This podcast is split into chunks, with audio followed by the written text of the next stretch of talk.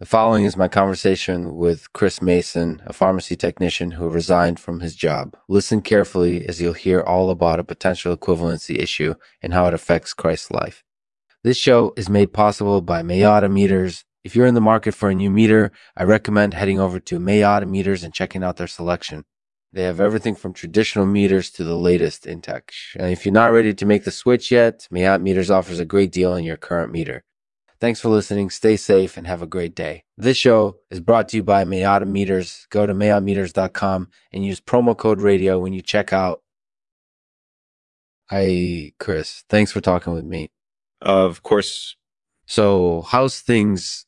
not great. I'm not at my job anymore and I'm I'm kind of in limbo. What led to your resignation? Well, there's a potential equivalency issue. Basically, I quit because I didn't think the company would be willing to give me a fair shot at becoming a full-time pharmacy technician. Why did you think that? Well, I don't have the required equivalencies. I only have the pharmacy technician certificate, which is a 2-year program. Does that make a difference? It does in a way. Um, pharmacy technician needs to have an associate degree or certification from the National Association of Boards of Pharmacy in order to work in the United States. I didn't have either of those things, so it looked like the company wasn't going to give me a chance. So, what do you think happened now that you've resigned? Do you think they'll give you a fair shot now that you're no longer working there? Honestly, I don't know, but I guess we'll find out soon enough. Thanks for bringing this up. It's been bugging me for a while now. No problem. I think it's important that we talk about these things. It's always interesting to get a different perspective on things. Yeah, I- I think you're right.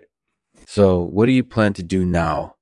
Well, I'm still pretty undecided. I might just stay home for a bit and relax, or I could go back to school and get the equivalencies my company requires. It's a tough decision, but I think it's worth it. Sounds like you've given it a lot of thought. Yeah, it's been eating at me for a while now. I just hope I can come to a resolution soon. Thanks for listening.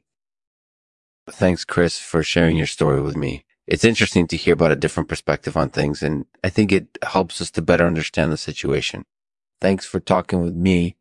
And now today's poem, read by none other than Chris Mason, is called Laughter is the Best Medicine. Laughter is the best medicine. We prescribe it in large doses. It's a cure for all the ills, and we feel its power every day. It's the best way to forget about your troubles and to feel pain in a new way. It's a way to purge all your angst and to feel happy for no reason at all. It's a way to escape reality and to immerse yourself in a fantasy. It's a way to find sanity and to be lost for hours on end. So laughter, laugh as much as you want because it truly is the best medicine.